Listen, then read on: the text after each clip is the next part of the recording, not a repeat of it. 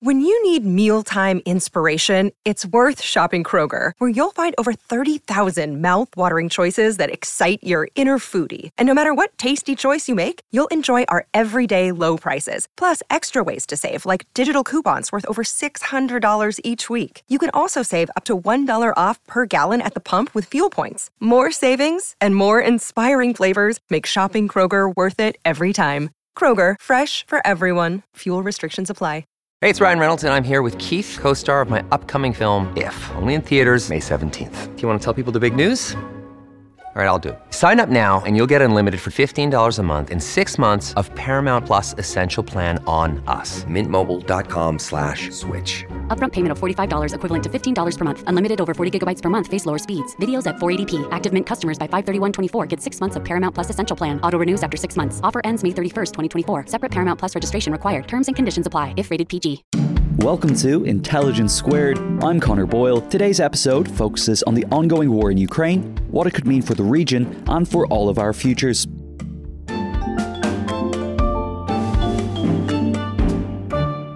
Our discussion today was recorded earlier this week on the 1st of March, with questions coming from our host, the investigative reporter and broadcaster, Manveen Rana, and also a live online audience. Here's Manveen with more.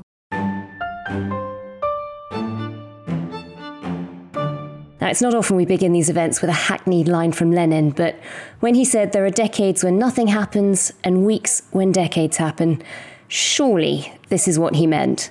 In the last seven days, we've watched tanks rolling into Ukraine. We've watched the horrors of war unfolding in Europe once again. Vladimir Putin has raised the nuclear threat level, and the rest of the world seems to be realigning around us. It's been a dizzying pace, but to make the sense of what's happened, we're joined this evening by two brilliant and well informed guests. We're joined live from Moscow by Owen Matthews, who is a Russian expert and author of works of fiction and non fiction based on Russian history, politics, and espionage. He was Newsweek's Moscow bureau chief for 10 years. He's also a former war correspondent and has covered conflicts in Bosnia, Lebanon, Afghanistan, Chechnya. Iraq, and Ukraine. We're also joined from Washington, D.C. by Radek Sikorski, Poland's Minister of Foreign Affairs from 2007 to 2014. He's currently a member of the European Parliament for Poland, where he sits on committees for foreign affairs and the Security and Defence Subcommittee. In 2014, the last time Ukraine was under threat, he led the EU mission to Kiev, which stopped the bloodshed on the Maidan. Foreign Policy magazine named him one of 100 global policy intellectuals for speaking the truth even when it's not diplomatic, and we're hoping he's going to do some of that tonight. Owen, I think it's probably a good place to start in Moscow, just by asking you I mean, it's been a, hell of a week or so. Did you see this invasion coming? I absolutely did not.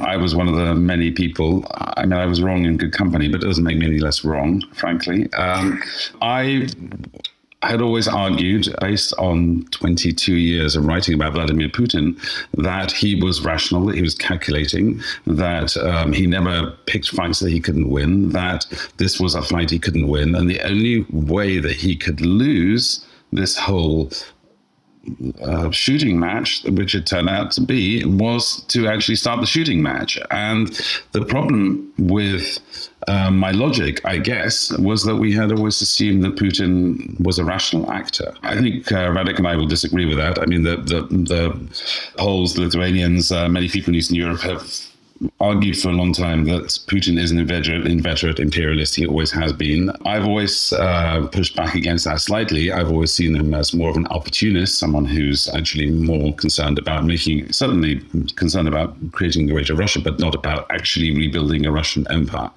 So I was wrong. And as our mutual friend Ed Lucas of The Economist says, I guess I owe them, all those people who warned us for so many years, uh, an apology because we have now seen a different Putin, a new Putin. And I thought that the, the, the diplomacy was the strategy and the war and the saber rattling was a bluff.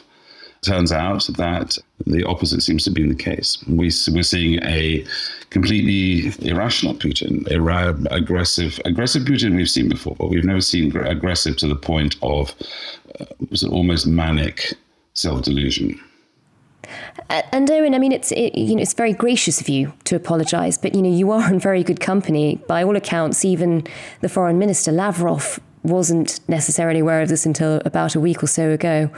Is is there a sense that there was an expectation that if war was coming, they would have done more to prepare the ground in Russia. You know, there would have been more messaging going out, preparing people for the idea of an invasion. Well, right, exactly. Thank you. Because my major point, which I argued all the way through, having actually had some fairly brutal, traumatizing personal experiences on Russian television, on which I've appeared more than a hundred times on these sort of gladiatorial talk shows, sort of being sort of in the role of sort of Western whipping boy and sort of trying to argue my corner. Uh, Uh, and having seen the Russian propaganda machine from the inside, my point was always there was always messaging. We have no idea what's going on inside the Kremlin. It's a black box. Nobody has any sources. But actually, what we do know is what the Kremlin is messaging. And right up to literally Sunday night, the Kremlin's clear message on all the channels was, in other words, also its instructions to the editors and directors of those channels was that we're going to be, you know, the, the Western warnings of war are hysteria, and we have entirely reasonable national security concerns. And then suddenly, like bang, it turns on on a dime, and suddenly it's all about genocide, genocide, genocide, and that's completely was uh, something we completely have not seen before. And it's very different to what happened in 2014 when it was signaled for a very long time. We'd heard about the fascists in Kiev, we'd heard about sort of the Western sponsored coup against the legitimate government, all these, the, the, genocide against the, the Russians in eastern Ukraine. I mean, that had been going on for like weeks and weeks and weeks. Like a sort of information carpet bombing preceded the actual invasion. This time it was like 48 hours. It was staggeringly different. And Radek, you know, it was so striking how people inside Russia and people inside Ukraine were convinced, even at the start of last week, that there was no war coming. And yet, outside of, of the, the region, you know, all of the Western intelligence agencies were making it quite clear they thought it was and they had thought so for, for a number of months. Where did you stand? I knew it was coming um, in July last year when he published. In that, July? Oh, yeah. When he published that essay on. Uh, how Ukraine was an artificial country and, uh, and needs to be either vassalized or partitioned. And the fact that he ordered that essay to be read by all Russian soldiers uh, convinced me that it was coming. Why would you do that otherwise? And and uh, I have to say I had I won several bets that that this was for real now, and uh, and unfortunately I think I, I wish it wasn't so, but uh, but I feel vindicated. Um, because this, you know, this has been coming for a long time. I was in the room at, at the Munich Security uh, Conference in 2007 when he threatened the West. I was in the room at the NATO summit in 2008 when he first named Ukraine as an artificial country. But I think something switched in his head during the pandemic. He was in isolation and he must have been reading some some very weird stuff that uh, that has uh, made him less calculating than before. I mean, we could spend the rest of the hour talking about his, you know, version of history and the essay that he wrote, but for, I think there are other matters rather pressing that we want to get onto. So, could you just give us a potted guide, just sort of a, a minute guide to to Putin's argument that Ukraine is not a real country? There is h- hardly a sentence that is factually correct in that speech to the nation, which is the shortened version of the of the essay. Basically, he claims that because uh, Russia expanded in the 16th, 17th century into Ukraine, therefore it took over the tradition of Kievan Rus, and therefore Muscovy is the inheritor of the Third Rome and of the Russian imperial tradition, and the Belarusian and the Malorus, as he calls Ukrainians, are not really separate nations. The actual history is the other way around uh, Moscow was a forest when Kiev was already a civilized city on the uh, on the borderlands of uh, of the Eastern uh, Byzantine Empire. If anybody has a claim to anybody else, it's the Ukrainians that might lay a claim to Moscow.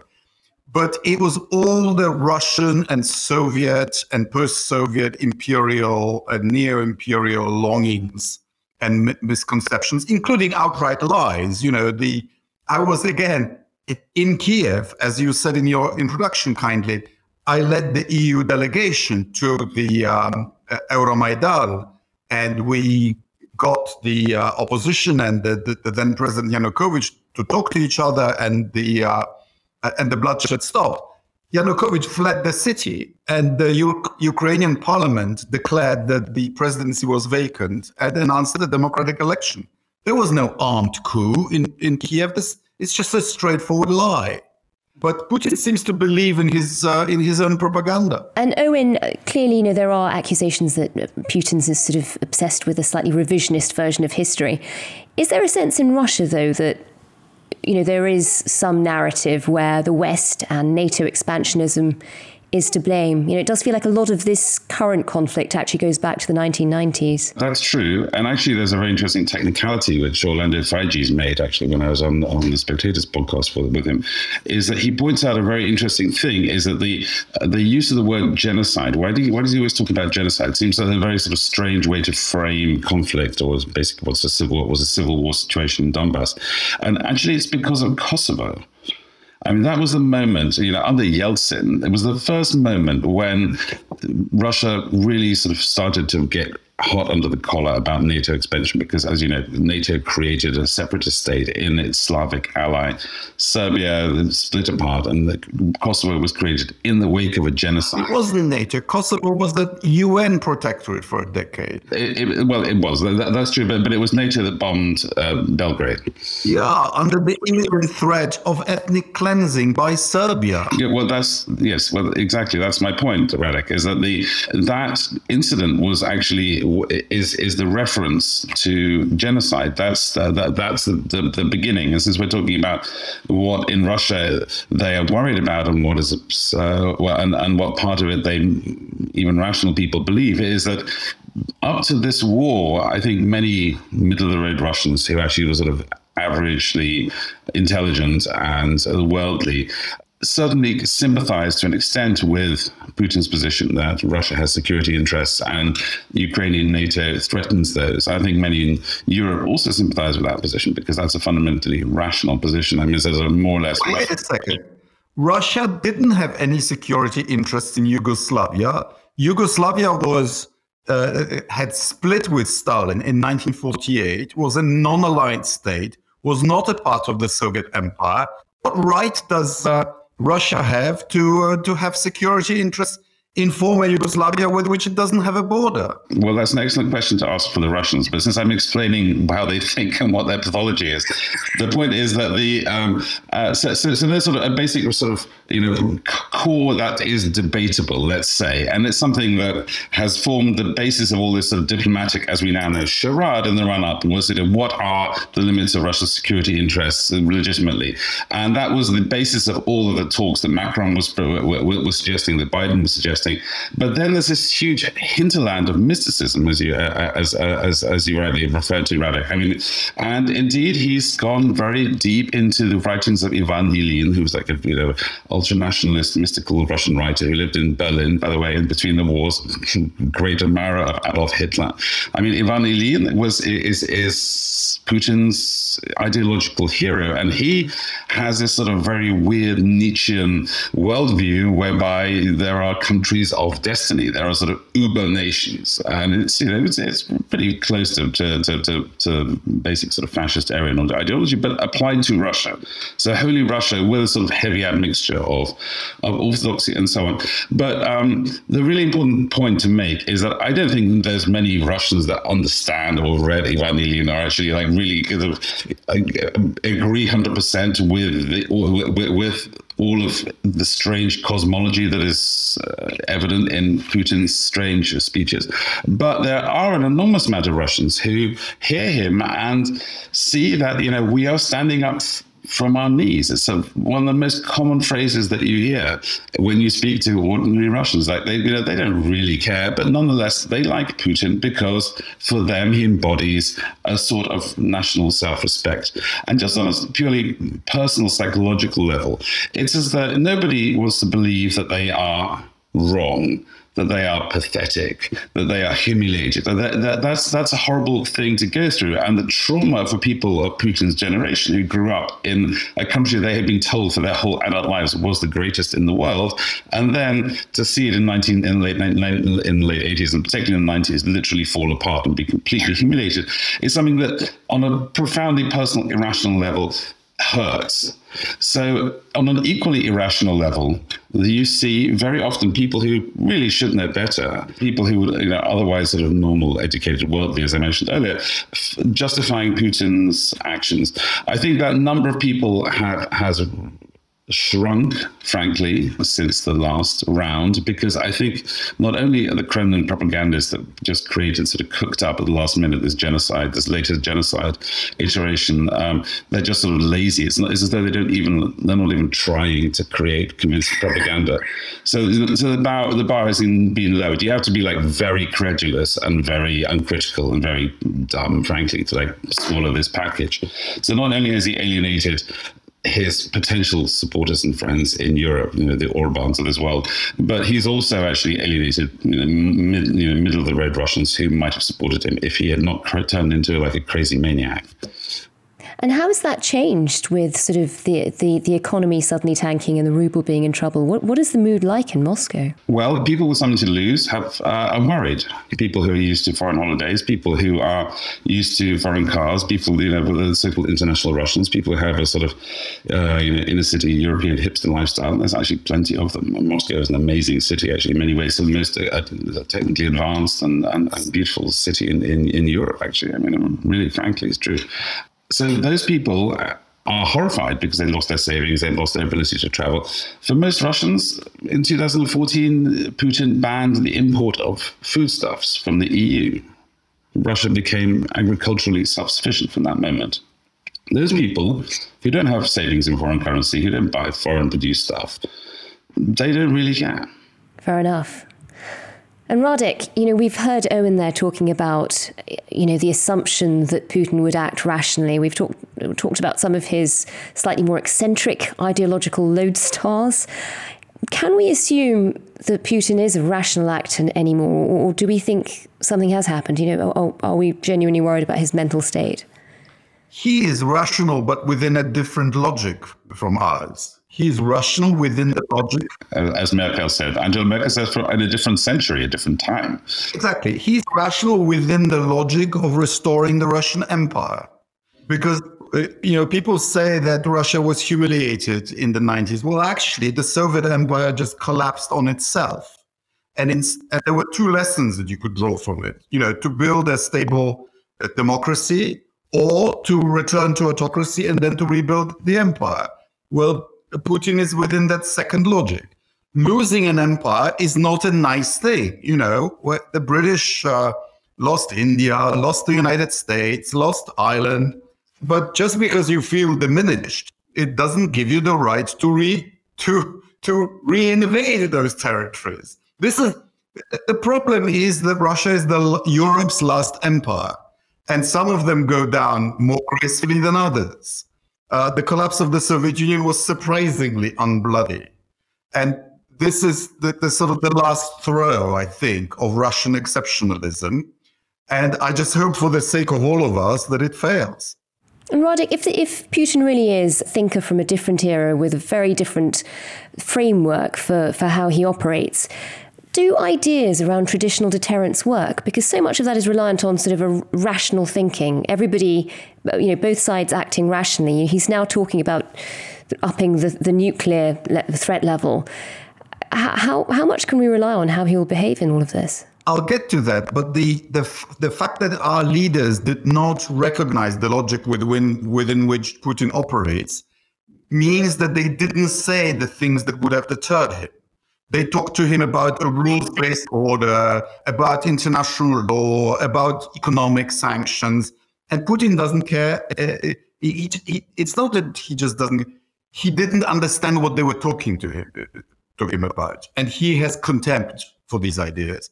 Our leaders should have uh, told him if you go into Ukraine, we will do to you what we did to Brezhnev. You will have a 10 year guerrilla war in, uh, in Ukraine this might have given him a pause for thought. So you have to. He, he this is these are this is a a team of gangsters in suits, and you can't talk to them like you were at a tea party in London. You have they only understand the language of hard power, and it's that hard power that we're at last beginning to marshal and at last communicate to him. Owen, is, is that your understanding? Is that is that an analysis you'd agree with? Well, certainly. I mean, uh, Radek has um, seen it firsthand, the Mujahideen in action in the 1980s as a reporter for The Spectator. And it's indeed a it looks like it's going to be extremely bloody and it's going to be quagmire and it's not going to be the uh, suddenly the, the cakewalk that Putin was led to expect by his intelligence chiefs. Um, so I think that um, if we had said something different, the outcome would have, would have been different it, it, that part is, is actually something of a mystery to me, the, the timing of it. Because one of the strangest things about the timing is that just literally on the eve of the invasion, Putin seemed to have actually sort of been pretty close to achieving diplomatically what he will now not no longer be able to achieve militarily, which is, um, as Macron said, like a, a, discussion with Biden, with Macron and other world leaders of the uh, architecture of European security. Now, Radek, I mean, you believe that that that, that he would never have accepted that, and that would, it would only have been a stepping stone on the path to imperial dominion. I think that may now be true.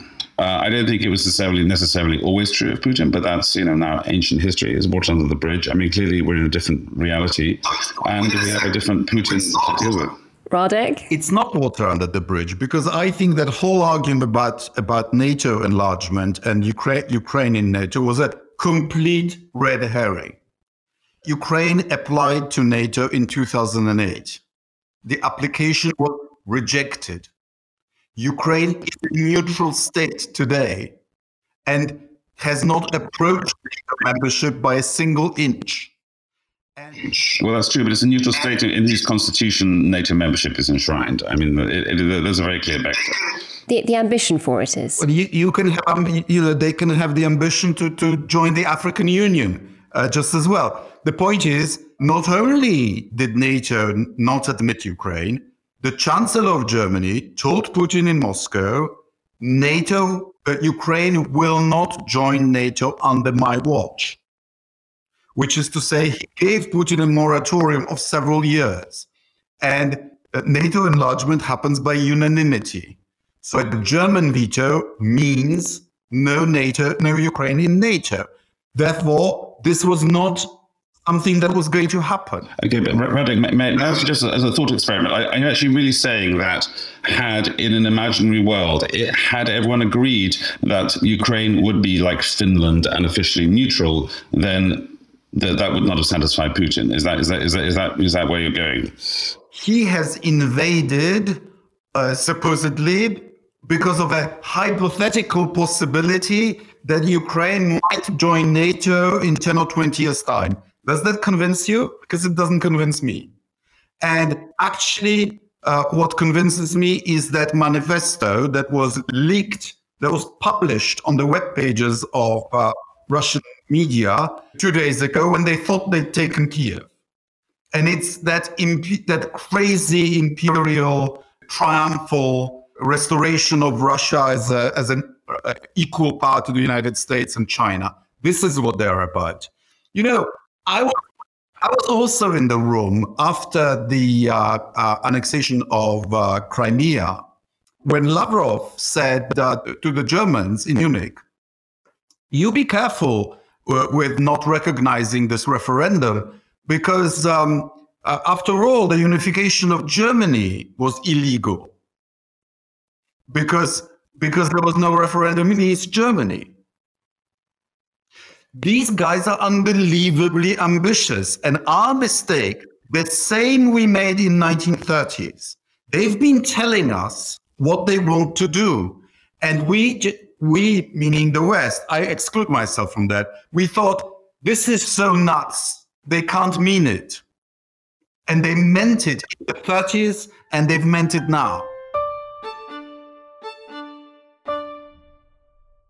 Sponsoring the show for this episode is Marquee TV. Marquee TV is a streaming service with a difference. It's bringing you the top tier of performing arts straight into your living room or onto your device. So think dance, theatre, music, anything you might find in the West End, Broadway, or maybe a cool little experimental space too, but saving you the cost of a few tickets as well. I've got happily a bit lost in their vast library of performances, exclusive interviews, and behind the scenes content. Choreographer Jonathan Watkins' interpretation of George Orwell's classic 1984 was pretty cool, and I love the dance piece Sutra, inspired by the skills of Buddhist Shaolin monks. And we've got a special treat for our listeners. Marquee TV offers three months of access for just 99 cents. That's right, three months for only 99 cents. With the code SQUARED, simply visit marquee.tv and use the promo code SQUARED to dive into the world of arts like never before. Bring the arts home with Marquee TV.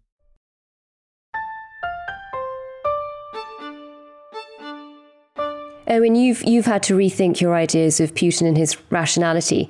Does that vision of of an imperial Russia does that is that something you now accept? Is that something you worry about? Well, let, us let, us just say um, I didn't say that Radek is wrong, but I do believe that two things can be simultaneously true at the same time. And just as uh, Radek, you say that you know, Ukraine can have the ambition to join NATO, enshrined it. That ambition is constitution, but it's as likely as it joining the the, the, the, the African Union.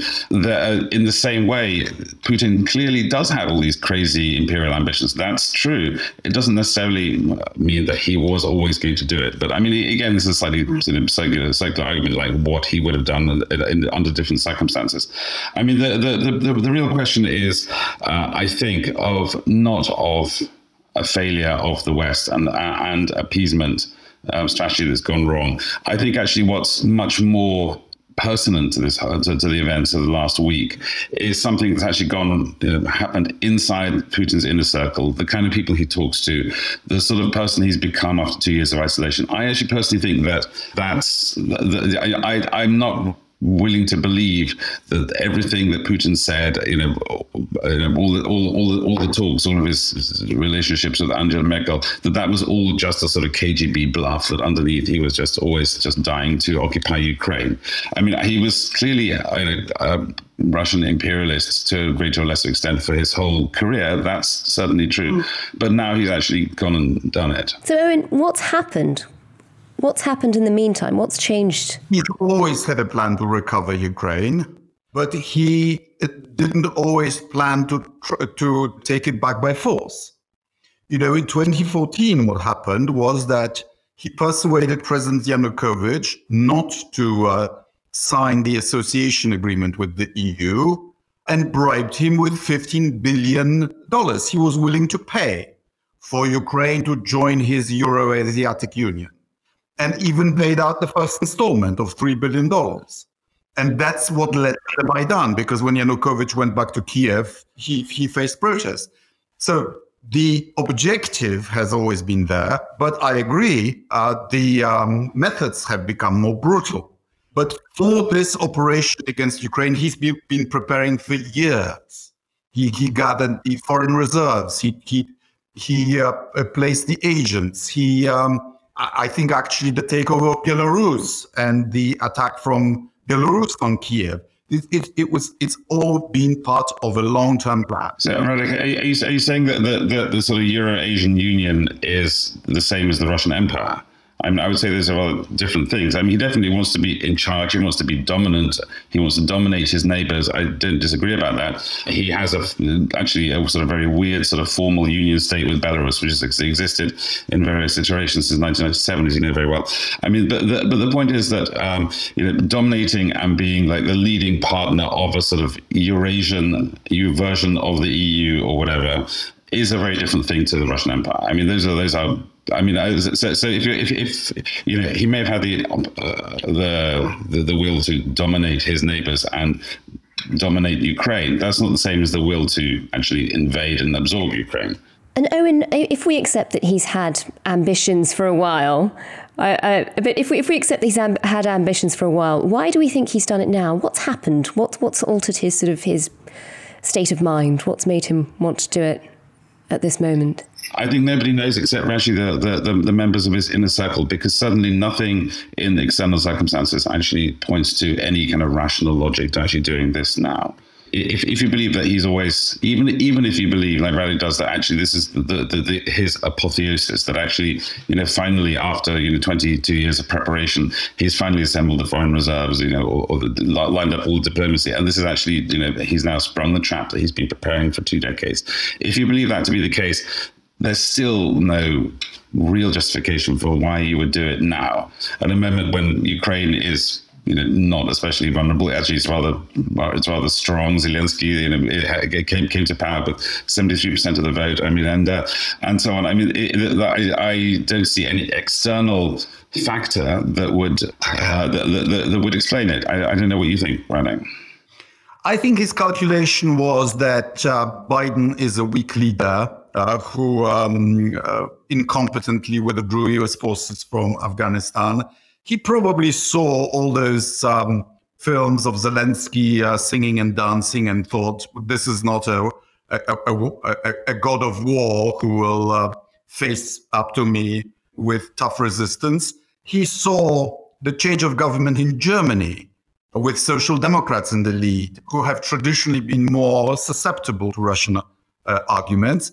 And he thought the, the West is now weak, weakened further by the pandemic Ukraine becoming successful, I think this was his problem that Ukraine fulfilling its association agreement with the EU, having economic growth, he probably thought this is the last moment to stop them.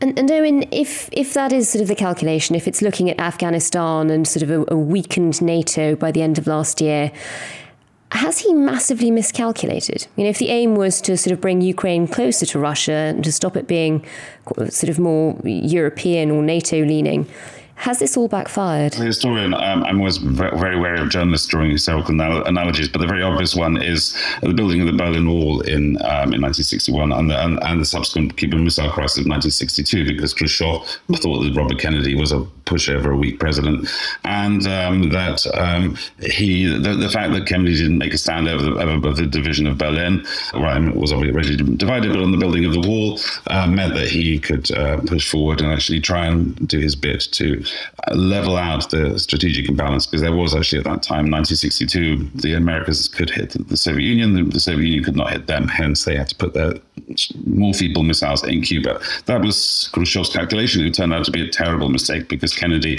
uh, like Zelensky now, actually sort of has turned out to be far more, far more of a, of a tough nut to to to, to crack. Um, I frankly don't understand what. Um, what Putin's strategy for victory was, or rather, I understand from the very apparently extremely well sourced from evidently very senior official sources in Russia that has been leaked over the last two uh, over the last month, basically two months.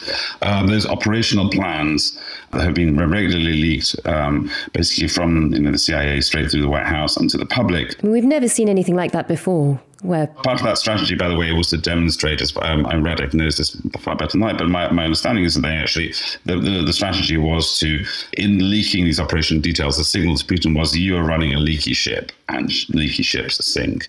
That was the, the reason why they got so sort of uh, detailed about the operational stuff. But I mean, it seems clear that the the, the, the strategy is a quick decapitation of the government, a short, sharp shock, rather like Putin administered on a much uh, tinier scale in uh, an eyewitness in 2008 in Georgia. And um, the definite thing not to get involved in was what I also witnessed in Grozny uh, was to yeah. get bogged down in a horrific um, guerrilla war type situation. I don't think there's much chance or much hope, frankly, given Putin's massively superior forces, that he will in some that, that he will fail to defeat the Ukrainian army in a, in a significant way. A significant way. But what's equally clear is that the Ukrainians have actually put up much stronger resistance than he was uh, expecting, and they're going to fight him to a standstill. And that's the point, because no war is really a total war.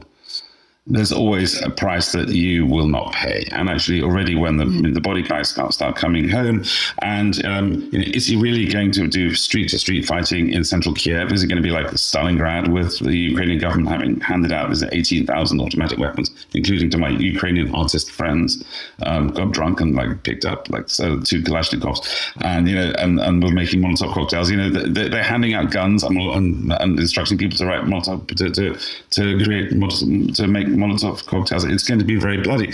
Do we? Do I think Putin has the appetite for that? Well, I mean, we, don't know.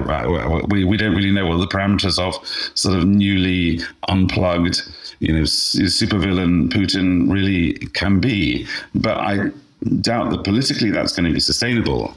And therefore, I think, um, I, and I suspect that Radek would agree, is that actually he's already lost in not taking the, um, the not in not decapitating the government quickly, in getting bogged down in not surrounding Kiev and have, encountering unexpected resistance. That short, sharp shock, or rather, in the words of Vyacheslav the um, Nicholas II's prime minister, the, who advised him not very wisely to get into the, the Russo-Japanese War, the short, victorious war that will save your fortunes and restore the empire, hasn't happened.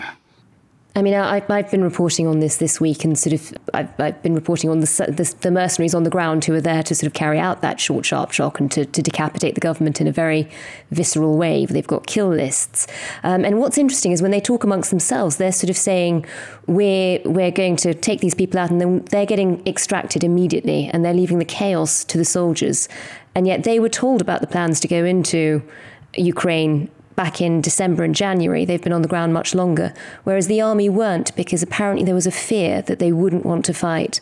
And there are certainly rumours, um, you know, the, the, the mercenaries talk about the fact that some Russian soldiers were executed for not for refusing to advance. I mean, is there a fear of that? You know, sort of what happens if this does become sort of a long running war, if this does turn into Grozny, or, or you know, we start, start seeing scenes like Aleppo? Will the Russian soldiers want to carry on being there? Um, well, I, I, I spent a lot of time alongside Russian soldiers in Chechnya. I also spent a lot of spent, spent a long time uh, among the rebels in Chechnya. I mean, I saw both sides. I mean, you know, uh, and frankly, just those sort of days and weeks embedded unofficially in the Russian army, you realize that you know they, no one really cares what the soldiers think. They really don't they actually, you know, it's a sort of different attitude to morale. They, they're just not very interested. And I'm sure the Russian army has, in fact, become better equipped and better uh, and, and better organized and so on. But I mean, literally, you know, the, officers that I was with would, would, get drunk and like sit in a little line on a bench and like order the, t- the, the, tank crew to like get in their tank and load up the tank. And they'd like take bets about sort of what they would hit on the other side of the valley just because they would, they were just, you know, it was a very, very indisciplined rabble. I don't think that's the case today. But suddenly, I think think it's uh, there's, there's, there's there's there's there's certainly less concerned about the morale of the soldiers on the ground, although it, it's nonetheless very important for the effectiveness of a fighting force. Uh, and, and, so far, we, I haven't really seen any any reporting, really, really, really good reporting about. Um, I mean, we, we have some accounts on the, the, the Ukrainian shopkeepers have, have have reported that the Russians have broken into their shops and have sort of eaten the the, the, the food because they're hungry. I mean, you know, but just a little kind of little yeah, wisps yeah. We've, we've seen tanks stopping on the road without fuel and things like that. Yes. What I think is uh, more significant is that that huge column of Russian uh, vehicles uh, north of Kiev is not moving. And it is vast. And apparently, some of them uh, don't have fuel. I mean, the Russians have mass on their side, but a mass without fuel is just a sitting duck. And if the Ukrainians deploy their um, drones in numbers, and, and their anti tank weapons, which are just reaching them from Western supplies, my my original assumption might be wrong. My assumption was that the Russians would win the invasion and lose the guerrilla war. But they are not yet winning the invasion. And the reports we're getting are very mixed, uh, which is why Putin is threatening nuclear weapons. Because nuclear weapons um, in their doctrine are to be used when, when you haven't prevailed conventionally. This is not an idle threat, I'm afraid. This is what they exercise in their trial, triannual Zapad exercises. They think that nuclear weapons have the power to stun both the defenders and the West, and they may not be wrong. But I just hope that if Putin issues such orders, that they will not be um, carried out, and and on the contrary, uh, it, they will take out someone who, who issues such orders. Well, that's a, a, very chilling warning. I want to ask both of you very quickly. Um, Radek first. One of the things we have been watching is China's role in all of this. You know, there was that moment where Putin went over for the Olympics, and there was a sense of, are they building a stronger alliance? Where, which side will China take? Um, what have you made of it so far? China is a half ally, uh, uh the only one that Russia has. But China's interests are very mixed. On the one hand, the deal seems to be we will not criticize you for trying to take your renegade province in huge inverted commas. If you help us with our renegade province against again in, in huge inverted commas meaning taiwan. But china doesn't want to be blamed for this. And also china might think well if putin gets isolated from the west and gets bogged down in ukraine then we might get ourselves a vassal on the cheap and, and so this cuts in all kinds of ways. Owen, what, what's your view from, from Moscow? I entirely concur with with, with uh, but uh, just one thing that I would add is actually that actually China has actually adopted a, a far more cautious position uh, vis-a-vis the, the invasion of uh, of Ukraine than the, the, the, Russians had expected and hoped. And actually, they are becoming, they are in fact backpedaling because, for instance, the, the Chinese ambassador to Kiev yesterday said that he supported the territorial integrity of Kiev, and in fact, that's well, their big hobby horse has been all about national sovereignty and the integrity. So, and of course, national to- uh, sovereignty assumes that there is a nation to be sovereign of, which of course is the ideological debate that we've been referring to earlier with Radek. But the, uh, Putin doesn't think that a nation without a, a, a non-nation can have sovereignty. But the, the, the, the Chinese have been backpedaling, and they um, and they uh, and they have not been really very strongly supportive. They they abstained on the UN motion, um, and they're, they're they're just on the fence. I've, I've monopolised you both for an awfully long time. We're getting some great questions coming in from the audience, so I'm going to turn to those. And we've got one here asking, what chance is there of a Kremlin coup against Putin? Uh, Owen from from Moscow. Well, what's your well, reading? I, I, just spent the day writing about uh, writing a cover story in the Spectator magazine, so you can read all about it. But I can give you, but I can give you the short version, and that is none. Oh, really? That was the short version. Yeah, no. None. Why? I mean, Khrushchev was re- was removed by his peers after the humiliation of the Cuban Missile Crisis. There was a clear successor. In fact, there were lots of successors. Uh, Brezhnev was one of them. He was a primus inter pares.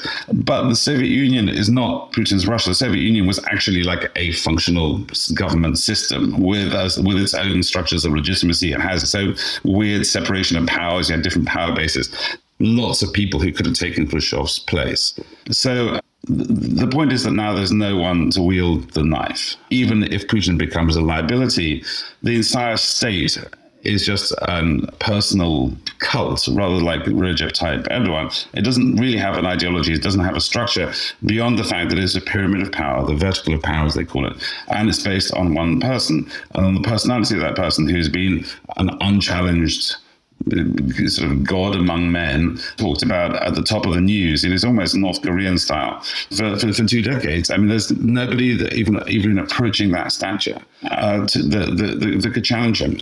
I mean, surely, I mean, eventually he's going to become a liability, especially if he's humiliated. Um, we talked earlier, I, I, you asked me earlier about economic sanctions. I think that uh, Russia is actually for ordinary Russians, they're actually not that terrible, that, that, that, that big a deal. Military humiliation is a big deal for Putin, and I think there's a quite a high likelihood that he could become a liability. Does, does he become such a liability that the people in the Kremlin decide to you know, depose him and you know get into a fight with each other. I mean, the, without any clear successor. I mean, then, then we're in total unknown territory. Then, so I I, I, th- I think that the, the likelihood of Kremlin coup is very small. I mean, there was just that moment at the beginning of last week where it, they had the televised meeting, and you could just sort of see the awkwardness of his inner circle, the people around him, or certainly the formal inner circle. You know, the the head of the SVR, the spy chief, being humiliated by Putin, and there was a sense that is that is that sustainable? Well, well very significantly, Sergei Naryshkin, the head of, the, of, of Russia's foreign intelligence service, who knows what when goes on behind the scenes? But I think um, that, that it, it's it's pretty likely that um, Sergei was singled out for public humiliation because he was the person who was pushing against the program, and not coincidentally, Naryshkin has fantastic sources. I mean, if if the Russia's foreign intelligence has good sources anywhere, it's definitely inside Ukraine. Like by the way, right up to the top of the government.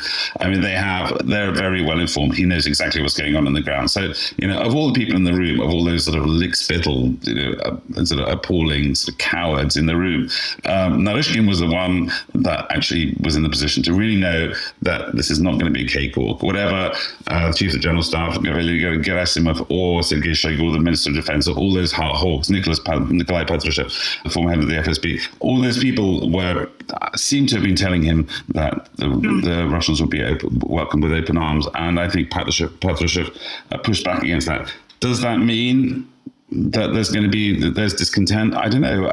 The people who are discontent. I mean, the the, the, the split is very simple. It's between the people who who were the guns, who are the hawks, and the people who look after the money, who are not the hawks. But like in a sort of you know palace in a sort of showdown situation, it's the people with guns that tend to win, unfortunately. So I don't think that's a, that's a fight that anyone would pick. But but, but you know, we're getting very far into speculation. I mean, I, the short answer is I really don't see any any any, any evidence or, or likelihood that there's anybody in, in Putin's inner circle, not even Sergei Naryshkin, who who would dare to take a knife to the king's back. Radek, if if it's not a coup from the inside, what what do we do? I agree with almost everything. I just I would put a small uh, uh, possibility of uh, an Indira Gandhi type of um, situation in which you know a bodyguard with a an aunt or a, a grandmother in Ukraine who's just been killed by uh, by Russian bombs uh, who takes matters into his hands, or in the scenario I've already mentioned that Putin gives orders on the nuclear side which the generals just think is too much. And in Russia, of course, you can't not obey the orders. If you obey, if you if you're not going to obey the order, you you may as well have to do something drastic. In that case, we'll move on to the next question, which is from Ewan Grant in London, who says he worked in Ukraine with law enforcement agencies, and you know, every, lots of people there had predicted that this was going to happen. There was an invasion likely from the north from from Belarus. Which EU countries? Were prepared, and you know what? I, I, guess this gets us into the, the reaction of the EU, which is seems to have changed very rapidly from opposing certain sanctions to the last week, where where you're seeing a much more unified force. So, Radek, you were at the heart of that those discussions. What, what's what's been going on? Well, let's remember that the country that failed to prepare and failed to listen to American warnings was Ukraine. I mean, we love uh, President Zelensky, but he was told three months ago that this was coming, and he thought until almost too late that it, that it was all a bluff and that the, the the Putin wouldn't dare, and that's why he didn't prepare the economy and didn't mobilize in time. But we are all surprised. I, I admit to being surprised at the speed and scale of um, uh, Western uh, change of paradigm, particularly in Germany, obviously. I thought that sanctions would, that SWIFT would be debatable. I expected Nord Stream to be dropped. But uh, what's much more significant is the blocking of the uh, uh, reserves of the Russian central bank. Putin thought he had a war chest of $630 billion, and now he only has his physical goal, which is, which is about $120 billion, I'm told, and actually very difficult to use. And if you if we were talking a month ago that the EU would be financing the, purchase of uh, jet fighters, I mean this is amazing. We are in a Cold War paradigm within one week, and the institutions of the West, particularly the European Union, becoming truly strategic.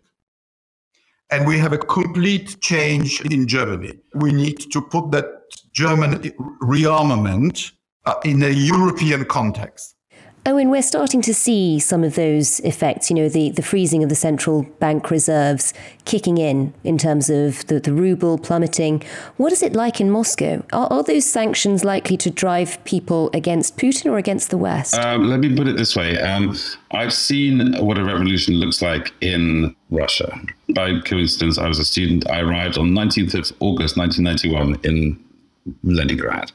just like I arrived the day before the coup against Gorbachev, and two days later there were from the middle of a set of steps in the middle of Nevsky Prospect, the main prospect of St. Petersburg, from the station to the Winter Palace, a gigantic sea of people, a quarter of a million people came out on the streets. Palace Square was a sea of people. It was extraordinarily emotional. I mean, that's what a revolution looks like you know, I've also seen a revolution in the Maidan. I mean, that was also incredibly crazy. That took 97 days. If you've seen Winter on Fire, the extraordinary documentary, I mean, you realize that, you know, 97 days of escalation that sort of ends up in like five story high barricades and flames licking the sky and automatic gunfire.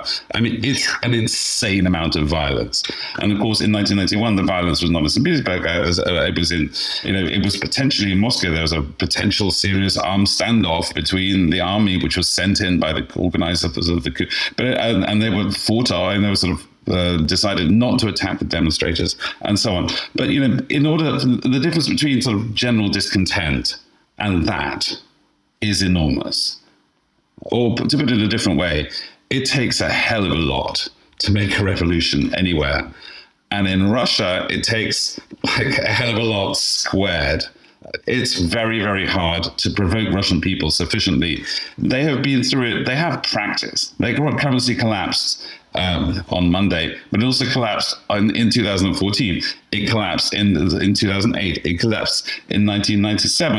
In 1998, beg pardon, it collapsed in 1992. They've sort of been through this windmill a million times, and Yeltsin survived three currency collapses, two currency collapses. Putin has survived um, now a third one. People contra Marx, there's really not a direct, an absolutely direct uh, relationship between the economic situation of, of the people and the popularity of of, of of of the leader. Putin has proved that since 2014. The ruble lost half of its value in 2014, and he still went from strength to strength and became more aggressive and more and uh, and, and more popular than ever. Because he won in Crimea. This is different. He was never going to be popular. You know, if he managed to take over Kiev uh, without a shot and, and achieve his, his, plan A, fine. Uh, but a really nasty war with Ukraine and a total isolation from the West, these are not small things. Well, exactly. Well, as I said earlier, to, to Manvi's question was about economics. I mean, I know the, the economics matter. What matters is military humiliation. We are running out of time, but I do want to ask you both because I think it's uh, one of the most urgent questions we should be addressing. Um, and it's coming from, from, from the audience.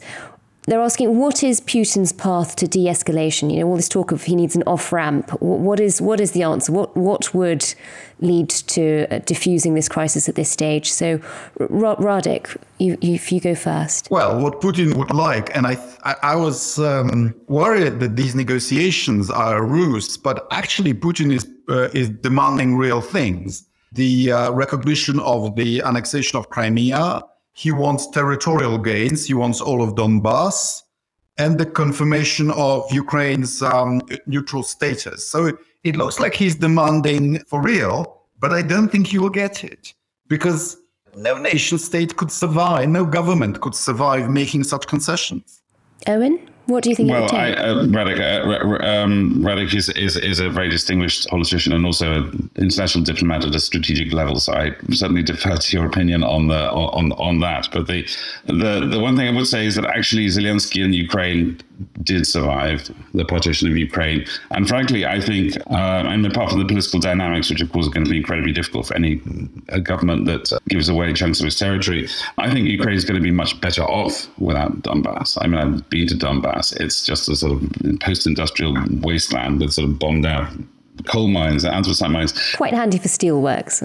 yes, that's right. But the point, but but the point is that it's going to it's, it's going to be a money pit, and and most importantly, it's it's it's a sort of major brake on the strategic development of, of Ukraine. I mean, actually. If you look at it rationally, you know, I think Zelensky and Ukraine would actually be much better off and would get into the European Union much faster if they just redrew the borders. That's actually politically and actually sort of you know let uh, the, the, the problem is that Putin's actually made that more difficult simply because he seized them. That's the problem. Is that you know now that kind of rational settlement is now impossible because he's demanded it at gunpoint and no one can concede it. So you get into this sort of terrible uh, paradox of of violence. Is that violence actually impedes solutions? It doesn't facilitate them. We have almost run out of time, and we have actually reached a point of consensus too. So I'm sorry to throw in a final grenade of a question, but um, a very quick one. I'm assuming from London, where uh, we've been asked, "What do you both make of Boris Johnson's performance and all this?" So R- Radek first. I, I know you, you, you know him. So uh, what have you made of his performance in this crisis? I think Boris has done rather well. He's used Britain's agility, the the the, the the fact that Britain doesn't need to consult with the with the EU, and the fact that he could make decisions on a uh, sending those Swedish-made but British-owned anti-tank weapons to Ukraine.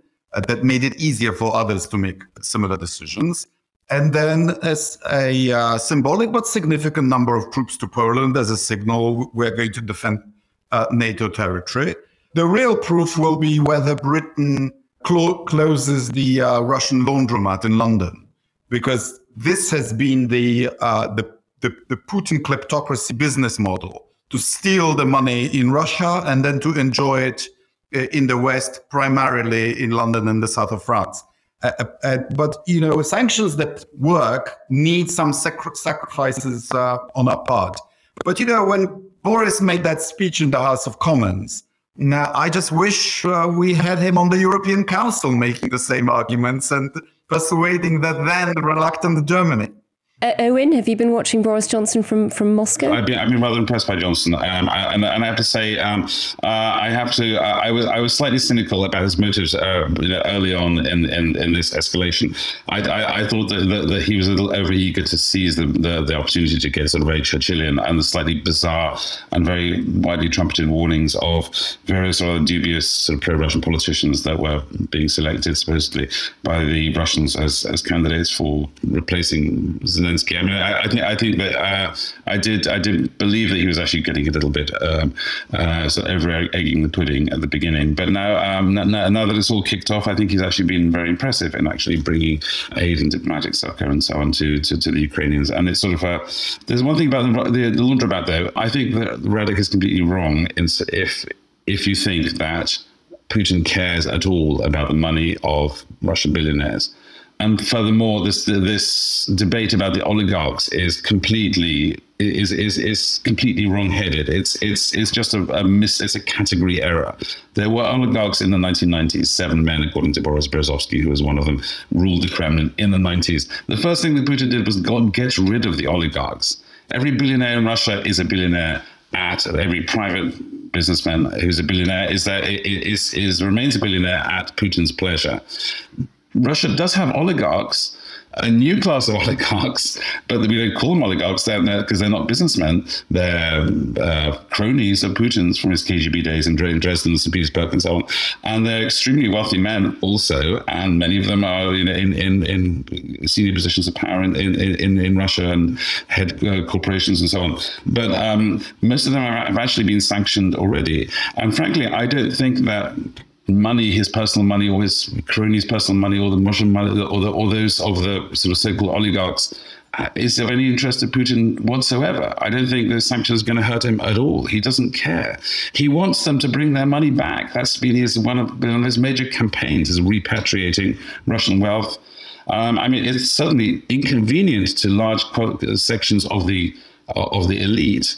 And when sanctions were originally drawn up in 2014, uh, I was told by one of the Treasury guys, uh, one of Tim his colleagues, who actually uh, the architect of the original Crimea sanctions, and the idea was like to split Putin from the elite. They were so worried about losing their money that they would drop their support for Putin. I think that sadly that was completely wrong-headed, because the people with the money uh, in London are not the people in charge of the Kremlin, not people that really Putin cares about. I think that's a total red herring but Putin earns a billion pounds a day from Germany and Europe. That's that's the elephant in the room. It's not about oligarchs in London. It's about the fact that we're that, that, that we every time we pay anyone in Europe pays their gas bill is indirectly funding the war in Ukraine. That's the real problem. That's quite a place to end, but thank you both so much for talking to us tonight on, on such an urgent subject. So, my thanks to Radek Sikorski and Owen Matthews, and to, to everybody who sent in questions. I'm sorry we didn't get through them all. Thank you for sending them in, and thanks to Intelligence Squared for hosting this event.